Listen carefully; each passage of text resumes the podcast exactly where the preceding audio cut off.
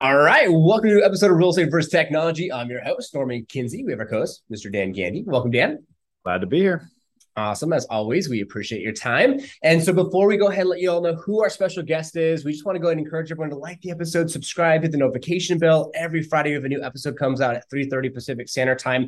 So we want to make sure you don't miss anything. Um, today, we actually have an individual that is absolutely crushing it. So she's with Sotheby's International Realty. She's the CEO of Gibson uh, branch of Sotheby's International Realty. She's also an author as well.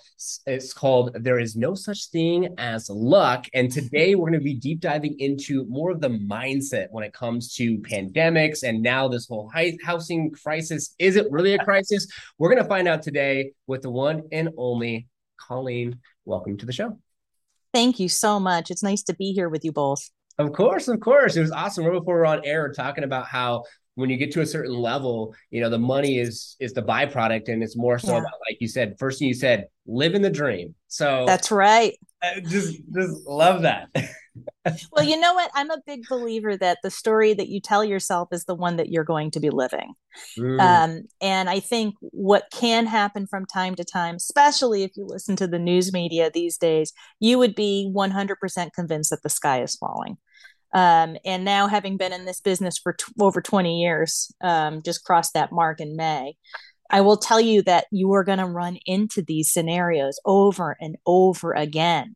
Mm. It is a cyclical business. We have our seasonal cycles, but also there tends to be a 10 year cycle. So you have to know that that's what's going to happen. But in the end, real estate always ends up on the plus side. Mm. You know, it's there are these sort of like little tiny dips that go but the but the overarching pattern is really one that's shooting up so you just mm. want to keep that in mind the whole time mm. um, and uh, i'm such a believer in mindset and you're you're the fact that what you do is oftentimes many of us we overthink that I was uh, featured in a book by Jon Acuff. Um, Jon wrote a, a, book called Soundtracks. You may know Jon from other books. He wrote a book called Start. He did one called Finish. Mm. Um, he's a New York Times bestseller, but this book was all about overthinking and how you can use that muscle to your advantage. So I think right now, in times of either crisis or perceived crisis, which is what I would call our current situation, yeah. that it's important for you to really focus on what you can control and focus on the story you're telling yourself.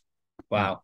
I absolutely love that. So I love stories. I feel like storytelling is a great way for listeners and viewers really to get connected um, mm-hmm. and and to get more involved with the process of going through this episode and them being able to learn yeah. something so just frame a reference you know you've been in the business 20 plus years 25 offices, over 450 agents. So first off, mm-hmm. congratulations mm-hmm. on all your success. That's that's huge. Thank you. And Thank you. Obviously, mindset has to play into that, right? So yeah. so let's get from the beginning. Like, why the heck real estate? Like, why did you pick this industry? And, and, and what was the mindset like as you what were you growing? thinking? Yeah. yeah. What were you thinking? what were you thinking? Oh my always, god. We're always thinking, I want 450 agents and 25 offices. No. Get into like the beginning oh you're gonna like this. So i actually originally went to school for graphic design. Oh. um, and be, and that was because it was a an art skill that you could actually make a living a living with you know whereas a yeah. lot of art skills are very difficult to make a living. Um, so it was a commercial art skill. And uh, what i found is that i'm not a very good graphic designer um, but what I naturally tend to do is come in with a group of people and, and take a leadership role. Mm. I tend to get excited about all of the brains in the room and all of the skills in the room um, and how much they outshine mine and and how can we get them into a position where they can do more so that's sort of a natural thing for me so you know let's fast forward so i graduated from college in 96 uh, in 2001, I was working as uh, the assistant to a documentary filmmaker doing research and doing distribution and community meetings and everything. We showed a film at, film at Cannes. And then the dot com bust happens and 9 11 happens. Uh. And all of a sudden, I'm looking for work. And so I was doing graphic design work on the side, I was cooking pizzas, and I took a job as a, a receptionist in a real estate rental office and that was at the predecessor to Gibson Sotheby's. That was Gibson Domain Domain, and uh, here it is, 20 years later. I'm the CEO of the company, and we've grown from three offices to 25. from about 40 agents to 450 agents. And uh, we did over $4.2 billion in sales last year. Wow. Ooh. That's that's a feat. Remarkable. Yeah, that that's amazing. That's absolutely amazing. So I know a lot of people out there are hearing, and sometimes they hear big numbers and like big yeah. successes, and it's great. And I feel like also on the other side, I think about over analyzing, overthinking. It's like, yes, oh God, how? Like that is just like overwhelming. So, yeah, so like, was it your goal to hit those type of like 25 offices, 450 agents? No. Or was it just like it just happened? So, you know, that's such a good question. Um, the answer is uh, a little bit of yes and a little bit of no. So, mm. what we've done throughout is we've adapted well and this is what we're all going to face right now right? So the business plan or model that you've had over the last couple of years may not be the one that's going to suit you best going forward in the next two years right? Good. in all likelihood it won't. So how do you adapt? How do you figure out what is the thing that my clients need most from me right now and who are those clients? Because it may not be the same people that you've been serving for the last couple of years. Mm-hmm. uh, and how do you adapt to that shift? Um, and I think, generally speaking, I can tell you that the model of our company has been that our leadership team partners with every agent. And that I know sounds like a platitude, but the reality is when we look at our agents as business partners and try to find ways to help them grow, which is a lot of what an agent is doing. They think of their clients as being in in many ways business partners, right? Mm-hmm. So how can they help them accomplish what they need to accomplish or what they want to accomplish? And if you look at it from that perspective, growth becomes a natural result of that mission. And I think that then you can break it down into more like quarterly or annual goals. Mm. But our goal has never been we want to be the biggest real estate company or we want to be, uh, you know, in anything along those lines. Those kinds of metrics haven't been the driving force sure we have quarter to quarter goals we have annual goals but the reality is what we're really primarily driven by is being business good business partners for our agents and to try to remove as much of the friction from this industry for them and their clients as we can so that is going to shift how we do that depending on what the marketplace is doing and what's happening out there right so uh, but our mission remains the same wow that that's a that's a first on Real Estate vs. Tech. We've never heard of it from that perspective of like you're our business partner and it's in our best interest to see you become successful. And mm-hmm. I love that mental mindset shift because like you said, like that book you're talking about, like overanalyzing yeah. and so forth. And there's so much more that can play into that. And you keep it so simple where it's just like if you're successful, I'm successful, we're all successful, we all go together. And that's right. I absolutely love that. That's that's huge. Yeah. And I can imagine retention's higher, agents want to stick yes. longer. Yep. Like you build these deeper connections as well by having that model as well. So that's that's huge for viewers and listeners out there. That's some that's yeah. a note taken right there. That's a comment below.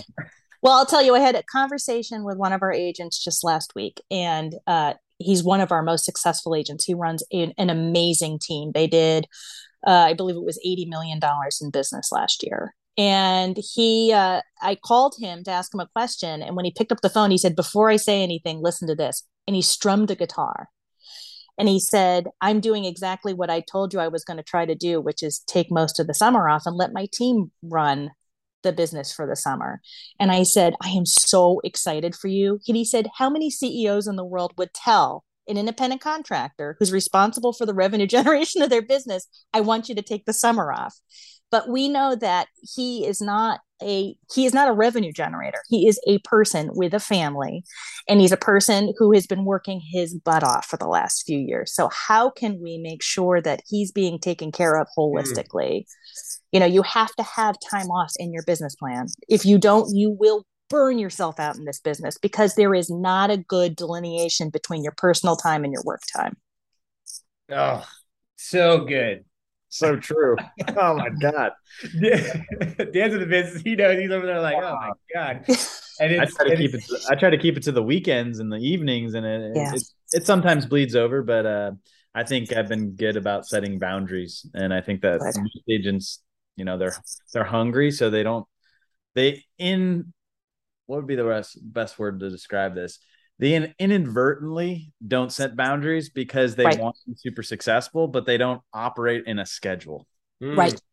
that's yeah. right Or or they think that oh, when I get here, then I will do.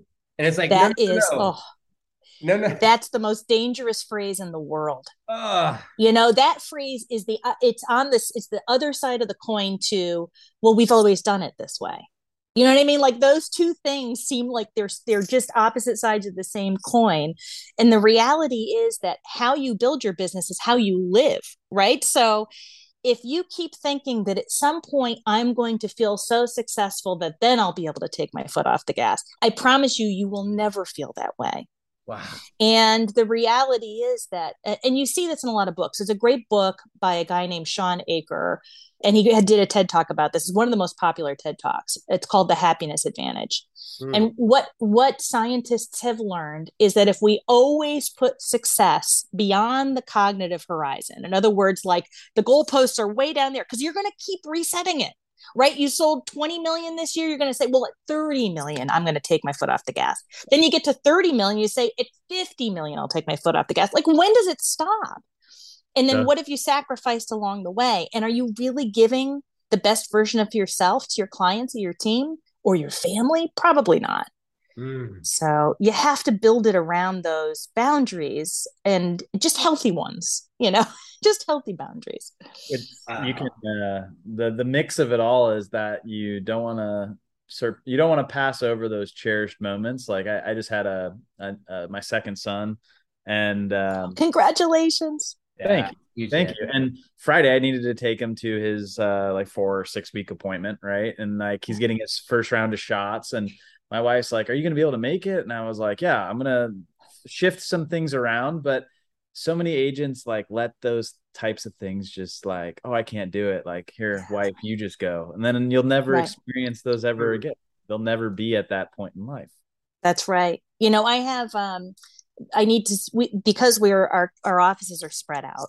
Uh, I find myself being a professional nomad you know I, I, have to be present every everywhere i can be because uh, there's nothing like an in-person gathering i love talking to you guys right now this way but it would be so much better if we were live and oh, in person yeah. together um, but uh, we're i have to spend uh, some time on the cape this week connecting with our agents down here so i brought my family with me Aww. and you know we can do that so why shouldn't we um and i'm sure i'm working during the day but then you know we're going to have lunch together in a little bit and then later on we're going to have dinner together nice. and it's a way for all of us to be kind of bought into um being together you know but also them understanding that i've got a lot of work to do and i'm going to do the best i can to be present for them as well so that's huge and then your children get to see how is mom balancing everything that's right what is That's she? right. Oh, and she has a flexibility to bring us. And so That's right. Which is really cool. And if it wasn't for my wife and my daughter last year, uh, I took a week off and I was like, oh my God, like the first time in my life. Yeah. I'm like, this is great. Like, you know, and we have to, viewers and listeners out there, you have to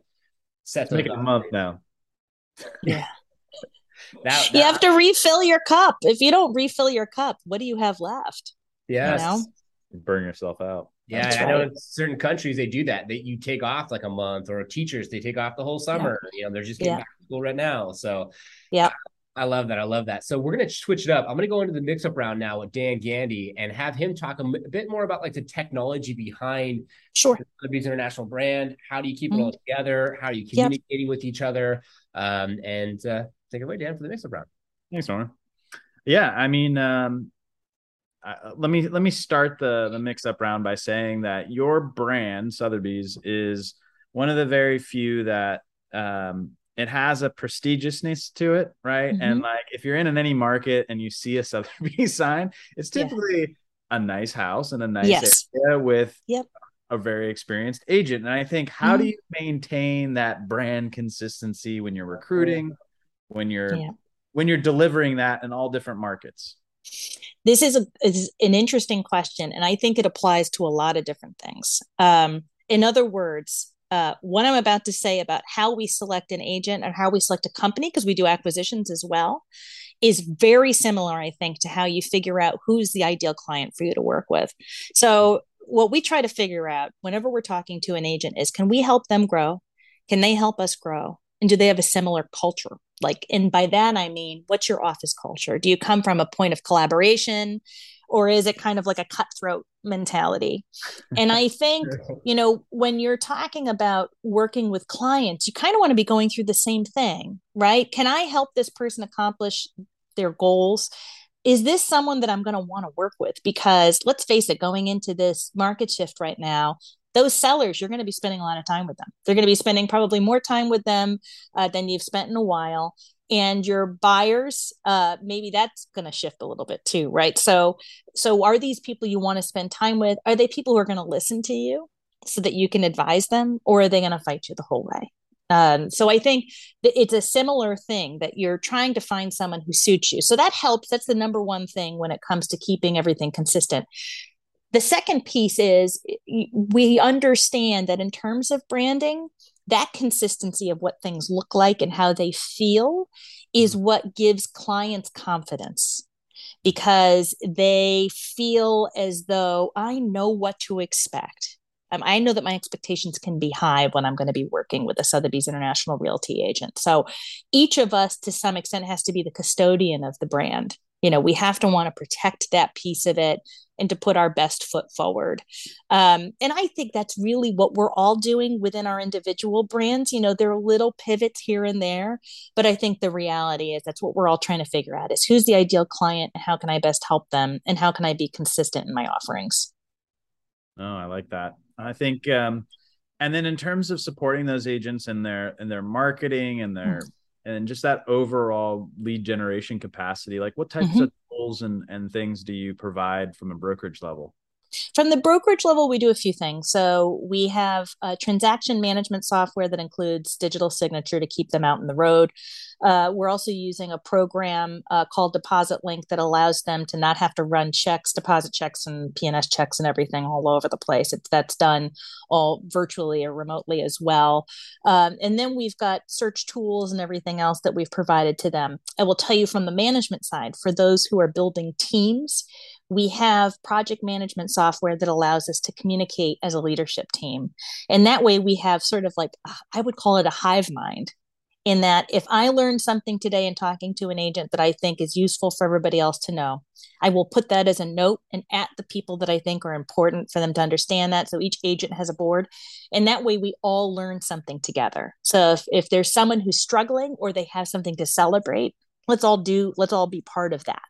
Um, and I think what we've seen, I know, is that some agents who are building larger teams within our organization, they're using something similar. It's so important when you work with a team that you over communicate as opposed to under communicate, uh, particularly in today's day and age, because you will forget that you were not in the same room. You were not on the phone call together when you learn something about a client. And if you're all serving that client, then you need to know, you need to be able to spread that information out.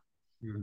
I like that. That's uh, and I think that's uh, uh, says a lot about the brand and and your leadership because um, I've worked at different brands and offices before in real estate, and I think there's this mentality of living inside the gun safe which means like we're not going to share anything we're doing and literally that's right. the cubicle next to us is one of our friends right. but if you ask me what we're doing we're not telling you. That's uh, right. and i think that, that that's huge. You know, it's so interesting. I think um, there can be a tendency to be uh, stuck in a scarcity mindset when you're in a commission based business. Mm. Um, and the scarcity mindset is very dangerous because you, what you're telling yourself on a regular basis is there's not enough for all of us. So I better grab whatever I can grab. And the reality is, you build more market share by seeing more opportunity. And that comes from having an understanding of the abundance mindset. There's a great book called uh, Ninja Selling, which maybe you've read before, maybe you haven't, but uh, by Larry Kendall. He's out of uh, Fort Collins, Colorado. And they do these trainings all over the country. And so much of it is about mindset, about getting into that abundance mindset and understanding that there is so much that your clients need from you. And there's so many ways that you can help them. And there's so many reasons they're going to refer you to other people if you if you make that the way that you operate yourself and your business. No, it's uh and the direct reflection I have as a real estate agent dealing with it on a regular basis is that and I'm not going to throw any brands out there under the bus, but there's a certain level of communication and follow through and mm-hmm. like your agent agent to agent experience, like doing yes. the buy side and the sell side.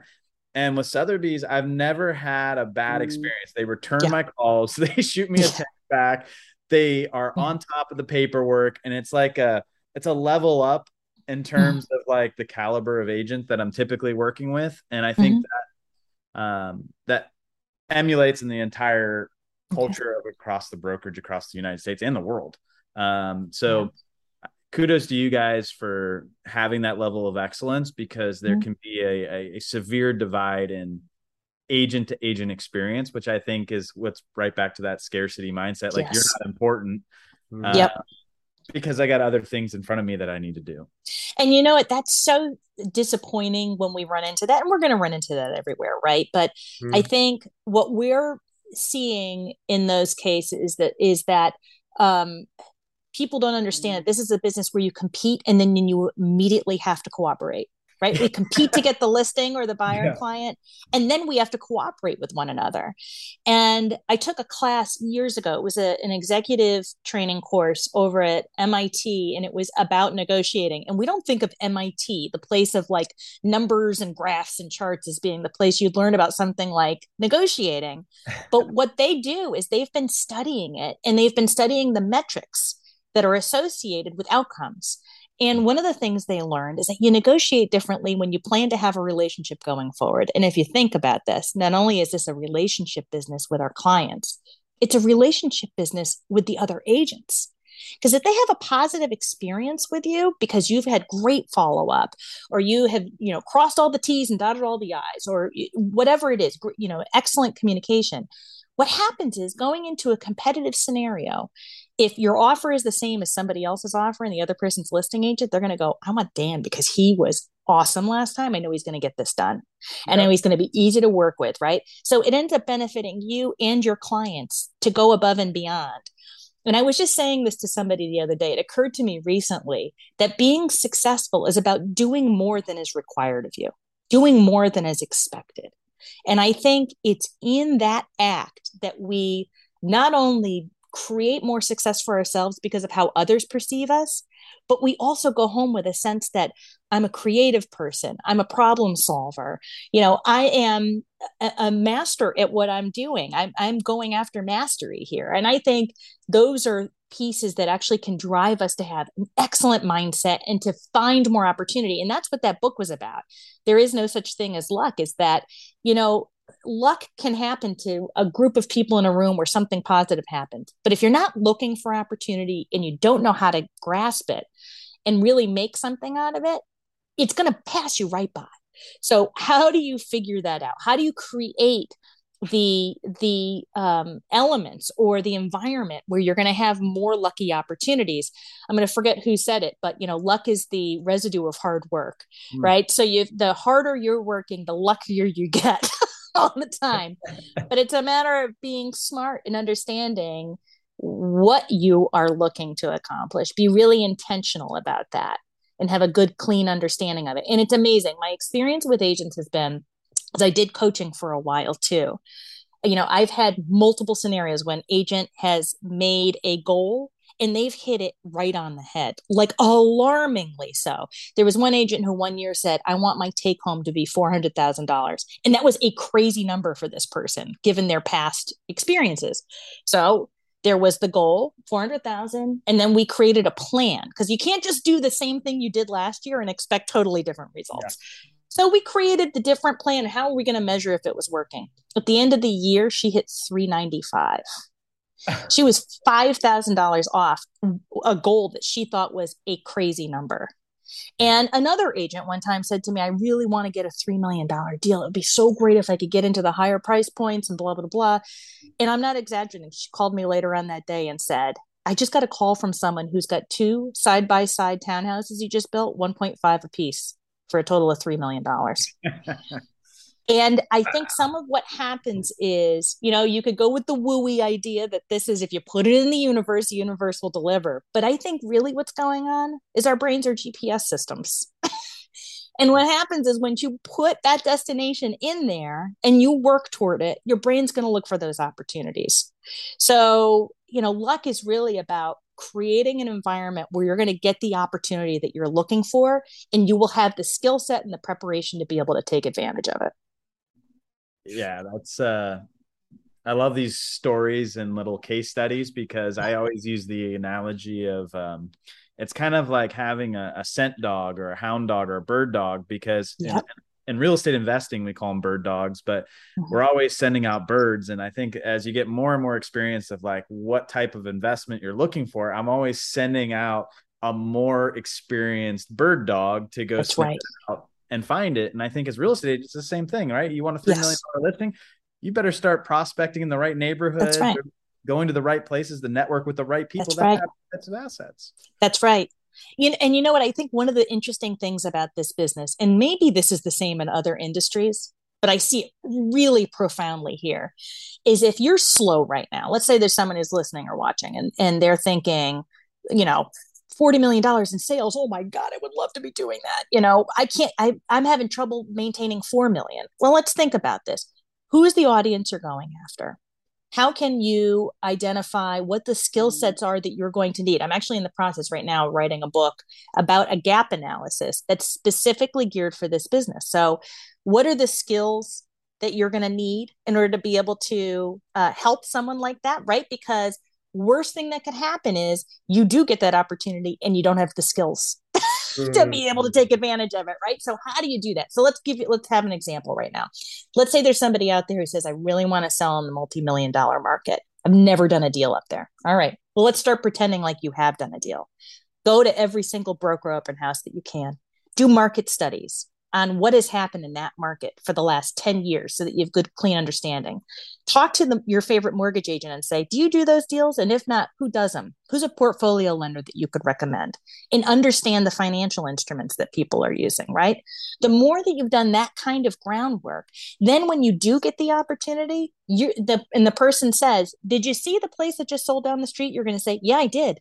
I did a walkthrough and that was an extraordinary property. And you know when i've tracked the sales that happened at $2 million and above in your neighborhood i found that over the last three years it's been a big change. You know you've done the background work to get yourself ready for that opportunity. No it's wow. i was trying to show this direct mail. Yes. I have uh different farms I've mapped out and and and like and exactly what you're saying is like before I went to go a- after this higher end in my market it's not crazy but it's like yeah. 600,000 to 1.2 million is like yep. higher end right so yep. uh what did I do I went to the city or county pages and I printed out the city of Springfield the city of Eugene and I yep. found the most expensive zip codes and I took a highlighter and I highlighted them all out and then I figured I tried to figure out how many people were in those areas. And then I took the EDDM tool and yep.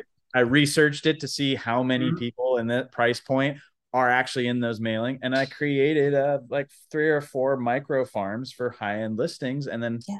when I get a listing there, what I do, I already have it set up. It's ready. Yep. It's going. And then it, but to, to your point, the copy has changed. The lender yes. on here has changed because I did the research. Yep research is critically important and you have to understand what is of value to that person. Mm. you know it, the way that you talk to someone who's a first time home buyer when their main concern is going to be can we afford something? How is this process going to work? What do you mean i might need a lawyer? How does this you know that's a different uh, talk track and a different service set of skills than are required when you're talking to someone who's bought five places in the past. They're going to be using money out of a out of a, uh, you know maybe their portfolio currently or they're going to be using they're going to be doing a, a, some kind of special loan where they plan to take their giant bonus that's going to happen in january and actually just pay off the property. I mean there are all these things that are that are going to happen. It's a different service skill set than for the other person. So how do you start to figure out what is the difference here? And that's where that gap analysis comes in. You know, it's skills, image, and people are the three things in this business that an agent needs. Right. So your skill set could be, you know, what's my understanding of the marketplace in the specific uh, niche market. Mm. The image is going to be how are you presenting yourself? once you've got those skills like what is the presentation going to be is it casual is it buttoned up you know like it, how sophisticated does it need to be and then lastly it's going to be people do i have the people in my sphere of influence who are going to be able to deliver those opportunities and are going to be able to help people, my clients, once they come to me. So it's really about building up those elements to your business in order to to hit the target that you're going for. I love it. This has been a great mix up round. Yeah. Back to Norman. Wow, wow, wow, wow. I mean, thank you, Dan, on that one. And just to kind of unpack it real quick, I mean, for the viewers and listeners out there, Dan's Dan's taking notes as we speak. He's he's an action taker. Uh, you know, I love I love the whole thought process of the way that you broke down success, Colleen. I think that was mm-hmm. phenomenal. And uh, just like this podcast, right? This is an amazing opportunity that we now have based off our past efforts and what we've done to get to where we are today to have an opportunity to have you on this show. And then for anyone who's viewing or listening, can literally take this information right now. And I was just like mm-hmm. conceptualizing being a newer agent or being someone that didn't have the skill set that someone that wants to break into a million plus dollar profit margin or or should I say demographic and then yeah. what that would look like for them and you you broke it down here on the episode as we've been going through that process yeah. so, so, thank you so much Colleen for for the the practical actionable steps that people could take to really be able to have success with it And I can tell that you love to give and serve and support so this yes. is phenomenal this has been well i'll tell you year for years i thought uh, i like a di- lot of different things you know my my personal interests are like music and art and building things like building you know you know things out of wood and everything and, and so i was like i don't have one particular passion and i felt kind of bad about it for a long time that like there wasn't one thing because they always said you know do your one thing like gary keller right what's your one thing yeah, i was like i don't have one thing and then I realized I asked myself this one day. So if you're struggling for your passion, ask yourself this What was the day that you felt best when you got home? And why was that the case? And I realize the days that I get home where I feel like I could run a marathon at the end of the day, and I will tell you, fellas, that I am not in the shape to run a marathon, but the days that I feel that way are when I've helped somebody else get to their goal. And I mm. realize that is my passion is helping someone else get to what they want to accomplish. So that has since become just a it's so much easier for me to understand my why now and for me to understand how I can bring value whenever I'm talking to somebody. So I think, you know, if you ever decide to go through that process is a great book called Start with Why, and he has a workbook too. Mm. And you mm. need to have a buddy in order to do it, but it will help you understand what you're driven by and what helps to fill up your cup essentially with your business. Wow. And that's exactly why Real Estate versus Technology is here today because we want mm-hmm. to be able to help people indirectly, right? We're not coaching or anything like that, but that's we're right. building relationships on the show live, real time for all of you as listeners to listen to. And then as a byproduct, the viewers and listeners are taking the information to apply to their business to have more success with whatever they're doing. So yeah. I, love that. I love that. So let's talk about. I have a couple last questions before we open up the floor to you to just kind of take it from here um, and leave something for our viewers and listeners to take from the episode. So we talked a little bit about mindset. Now you have all these agents, and now you talked about the trip that you're on. You like to go to these different offices. You like mm-hmm. to have the ability to be in person more so than virtual. We can have that right to do that, right? Ever since now, you know, things and mandates have now relaxed a bit. Um, so so how do you manage kind of like that whole is it are you just flowing through this process? Are you are you setting up a 12 month plan to say okay i have 25 offices i'm gonna hit them all up during this time so you're already pre-planned the whole entire year out? Like how does that work? That's a great question. So there are a couple of things there that i think i can I can give to you that would be useful for somebody. One is as a leadership team, we use um, I don't know if you've ever heard of the a book called Traction by Gino Wickman. Um, but it's uh, that book is all about basically how do you coalesce a team around a greater goal and then break it down into weekly or quarterly goals and then how do you deal with the stuff that comes up? Because what can happen for so many of us is that you do have a goal but then life happens. And all of a sudden you know you kind of become your ADD brain takes over and now you're just going off in 30 different directions and you haven't pushed that that uh the ball down the field at all because you've just been dealing with whatever comes at you. So that book and the process of running our leadership meetings off of that that traction process has been hugely helpful to us. So that's one thing i think that's useful. The second thing is to make sure that you know with our leadership team what we do and what i would encourage anybody running a team to do is to have clarity around what everybody's roles are. So there's another great book for those who are starting a team called The E Myth by Michael Gerber. It's a great book, and it's all about how entrepreneurs, which every single real estate agent is one, when you first start your business and you are by yourself, you have all of the roles right? So you are the, the marketing officer, you are in charge of operations, you are in charge of finance, you're in charge of all those things. And there is a terrible tendency in this business for an agent to say, I am so busy now, I am going to hire someone to do everything I don't have time to do. Well, that is the worst job description I've ever heard in my life. There is no way that someone could take on that role and knock it out of the park because there's no expectation, there's no clarity there, right? So they encourage you with the e myth to say, if I have all these roles, how do I hire for one or more of these roles right now? So maybe your first role is going to be to hire sort of like an operational slash transactional person, right? Mm. To take that stuff off your plate.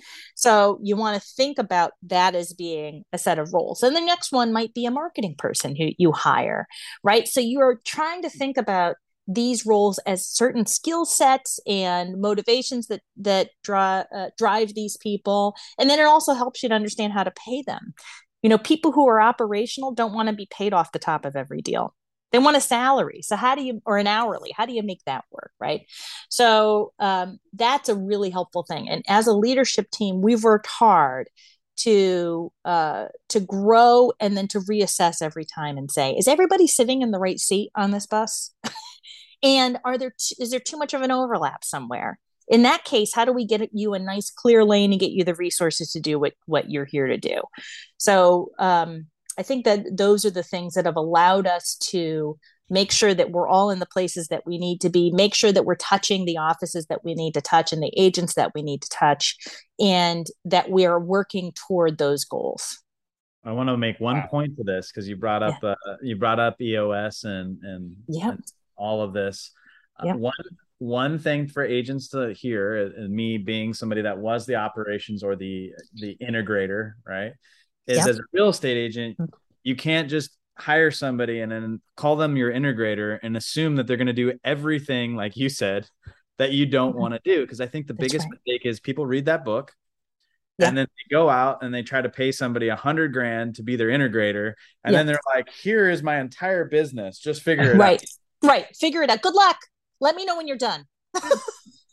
I was that fatality. I left the business. Yes.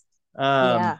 Well, you I know, think... it's you bring up a really good point. You know, you left because you didn't feel like it was something that you could knock out of the park, right? Mm. So hmm. there's a great book by Daniel Pink called Drive, and it's all about what drives us, what motivates us, and what demotivates us. And he says in order for people to feel fulfilled at work, they need three things autonomy, mastery, and purpose. Mm. My guess is you didn't have autonomy because this person needed to make sure that nothing was getting lost, right? Their purpose was not real clear. You didn't have your own lane to run in. And then that means you can't really develop any mastery because the game is constantly changing. It reminds me of years ago, I worked for a startup.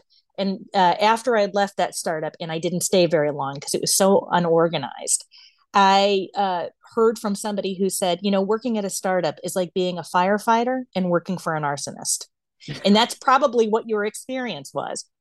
Right? It wasn't clear what you were doing all the time. It was like you'd be headlong into a project and they'd be like, "Oh my god, we need you over here." You're like, "Duh!" You know, so it's just it no like way this... to be like organized. Yeah.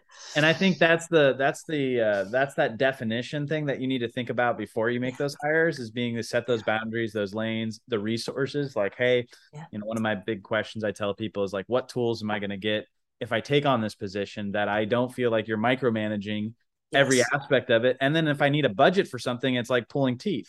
Right. That's right.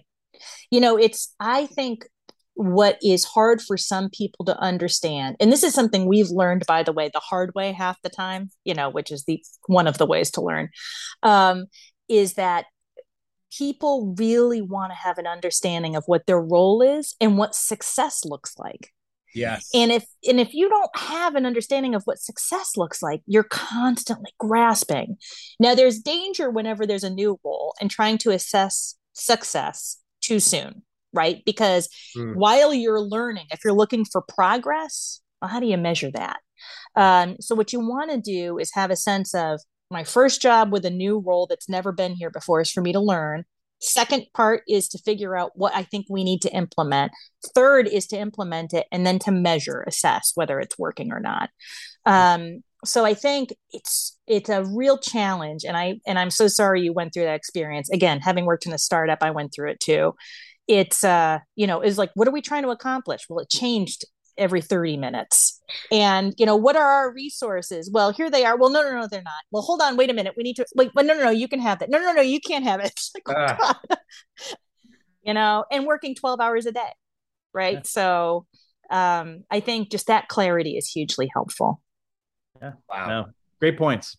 Straight hamster wheel and, and that analogy. And I love how Colleen, you really like with that question I asked you, it wasn't like, here's your answer. It was like, no, let me give you some books, some resources, go deeper yes. for the viewers and listeners so they can look at that as a, a practical action step you know, and I, I'm loving this episode because you're going deeper with these subject matters with stories and with books and with practical action steps like hey this is yeah. what i went through this is what i did and yeah i can tell you that i go and plan 12 months ahead and i go to these offices on these different dates but that doesn't serve anyone that's just right. my that's just my life. They want to actually know what's going on behind the scenes so that that was great i love that. So Good. last question on my side is is totally just random. If there's a place you could travel that you haven't traveled to that you've already traveled to where is that place and why do you love it so much? Oh that's a good question well, I'll tell you, you know, here we are in beautiful Cape Cod, Massachusetts right now, which I love. Um, but uh, there's a place that we've been going for the last couple of years that we're going to head back to in a few weeks, and it's up in the coast of Maine. And um, and I will say, in, in interest of full disclosure, my mom's family is from, but way up Maine, not down East Maine, like like basically you're you're Canadian. so that's how far up Maine they they are from, but uh, there is something about the coast of Maine that is stunningly beautiful because you are faced with Mother Nature in a very real way. Uh, a lot of winding hills, um, you know, absolutely amazing food. The people are really kind. Um, it reminds me of like the the northeastern part of of Massachusetts, the North Shore of Massachusetts, in that way. Um, so I I love the coast of Maine. You know, I'm the part of the reason I live in Massachusetts is after visiting, I think I've visited 39 states. Uh, this is still my favorite state to live in, you know, to be in.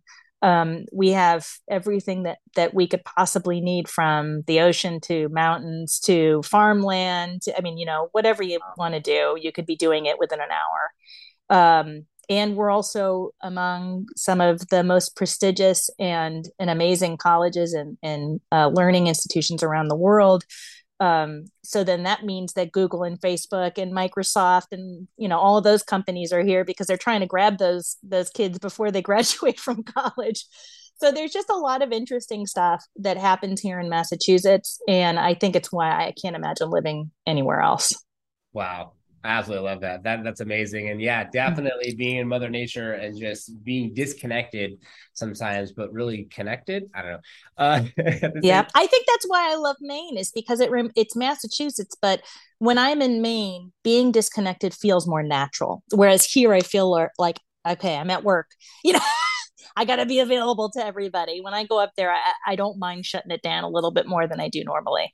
Wow. Well, uh, I absolutely love that. So, changing it up, putting the camera on you for yeah. taking any like so the whole episode we went through the whole episode there's a lot of things for them to take now and think mm-hmm. about and maybe put into play so from today's episode what would you like to have our viewers and listeners take from you kind of like putting a nice little bow on it and saying yep. here you go uh yep. good work what, what, what would you say what would you like to leave our viewers and listeners as we close out I think the most important thing that I could say to them today, that's most relevant to what they're all dealing with probably right now, is that right now the media is going to beat this terrible drum. It's the chicken little story that the sky is falling, right? Because the media makes money based on how many eyeballs or how many clicks they get.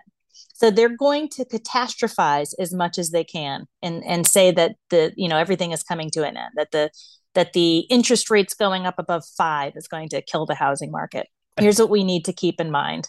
uh, if you look at the history of the housing market, it goes through dips and it goes through so, through bumps and it goes through all kinds of uh, moments where it just soars. In the end, again, it's one, it's an uphill climb in the right direction for us. The second thing to look at is the history of uh, mortgage rates, because my first house, I think I bought in the nines. Mm. Okay, in, in the 90s. So, what we need to keep in mind is that in the history, the, the if we're looking at the historical context, things are not nearly what the media is saying they are. The other thing to keep in mind is that people will continue to buy and sell homes. It happened in 08 in a in a that was clearly a recession driven by poor lending habits, right? So it was directly affecting the housing market. And yet people still bought and sold homes. So what you what we need to think about is the reality of what we're facing, not to listen to the news media. Be aware of what they're saying, but then look for yourself. Really look at the data, talk to people who have been in the business for 30 or more years because they will tell you this is their third or fourth recession. This is their third or fourth fourth change in the market and they have managed to thrive. So how did they thrive? It is by focusing on what they can control and it's by communicating that. If you think about this as being a perceived crisis out there right it's not a real crisis it's, a, it's likely a perceived crisis in most marketplaces because there really is no national real estate market. That's like saying it's raining in Peoria, Illinois. So here on Cape Cod, I better have an umbrella. No, probably not the case, right? So look at your own marketplace, figure out who needs your help, and then figure out how you can stay in touch with everybody because that is exactly what you control. And the opposite thing to do, which would actually hurt your business and not help your clients, is if you turtle and turtling is what I call hiding from whatever is happening. So, this perceived crisis where people are going to call and say, What's going to happen to the value of my home? And how in the heck am I going to deal with all of this? Well, what you need to do is stay in touch with them and give them the same information that you're going to do research on. You're going to say, here or what here's what the history of the housing mm-hmm. market during a recession looks like. Here is what the history of mortgage rates looks like. Here is the history of values of homes over time. Now look at these and tell me you're still worried. Mm. Right. So we need to just stay in touch with people. We need to be the voice of reason in a time of, you know, kind of like major media insanity. wow. Wow. Wow. Yes, we are the drivers. So stay That's in right. the driver's seats. That's right. Don't That's set right. it, don't take a back seat and then let things That's happen. Right. Yeah. They say That's life right. happens for you or happens to you. That's right happening for you here. But Colleen, this was amazing. Thank you so much for for being on Real Estate versus Technology. This episode yeah. was just like, and we just met. This is the first time. Yeah. So I checked. Thank you, both. And yeah. ah, thank you, thank you, Dan. And I love to serve the industry. Dan slipped into the DMs years back and said, "Hey, I left the industry. I want to come back." Yeah. Found not Liftoff, but now Liftoff. We rebranded over the yeah. years, and he got his license, and so we served a bunch of agents across the states, and it's just been a blessing. So it's actually Dan's idea to come up with real estate versus technology. it's so cool, and it's such a neat way for you guys to give back. I applaud you for doing that because I think the more that we all share and collaborate, the easier it is for everybody to be mm. successful. Hundred percent. Yes, yes, yes, yes, and and take down the guards of the walls and the social and, right. and, the, glam and get behind the scenes, open the hood and oh no, nuts, bolts, like relationships. That's right. Stories. So yeah. That's right. Colleen, thanks so much for being on the show. We really do appreciate it. We hope all of your listeners could take massive value because I know mm. I did personally. I know Dan did. Thanks, Dan, for co-hosting totally. always. I got notes. Thank you. and thanks to all of our viewers and listeners, as it is our intention for you to apply things to your business, have more massive success. Join us October 5th and 6th for What's Next for Real Estate. We'll be giving you a lot more practical actions and things that you can take, and we will see you on the next one.